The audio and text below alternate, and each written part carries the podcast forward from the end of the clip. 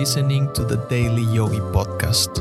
Every weekday, I'll share timeless yogi wisdom in bite sized, relatable lessons you can apply immediately to help you expand your perspective on life. Have you ever fallen in love with someone who didn't reciprocate that love? Or have you been in a loving relationship that ultimately failed? I have experienced my fair share of heartbreaks. I'm well aware of the immense pain, hopelessness, and vulnerability that comes with such moments. It felt as if the world was ending, as if life had lost all meaning because I believed that person was the one. Then I eventually managed to move forward, met someone new, fell in love once more, and experienced heartbreak again.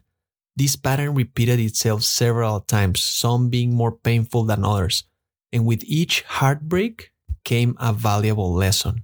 For instance, Yogi Ramacharaka writes that one must suffer all the pain that comes to one who loves in vain. The result is that they would be brought to a realization of the sacredness of human affection and the unkindness of trifling with it. In other words, the person who loves in vain learns the value of love and learns not to take it for granted. And that's the mindset we should cultivate when dealing with a broken heart. There is no escape from the pain. You have to feel it. You have to accept it. You have to keep moving through life. Time and the right mindset will eventually heal you. You have to be able to, amidst the pain, reflect on the experience and find out what it is that you have to learn.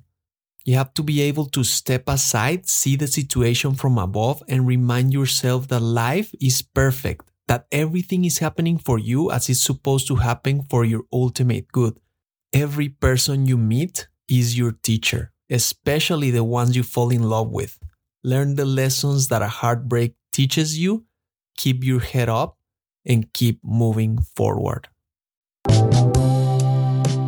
Thank you for listening. If you found value in today's episode, rate the show or share with a friend.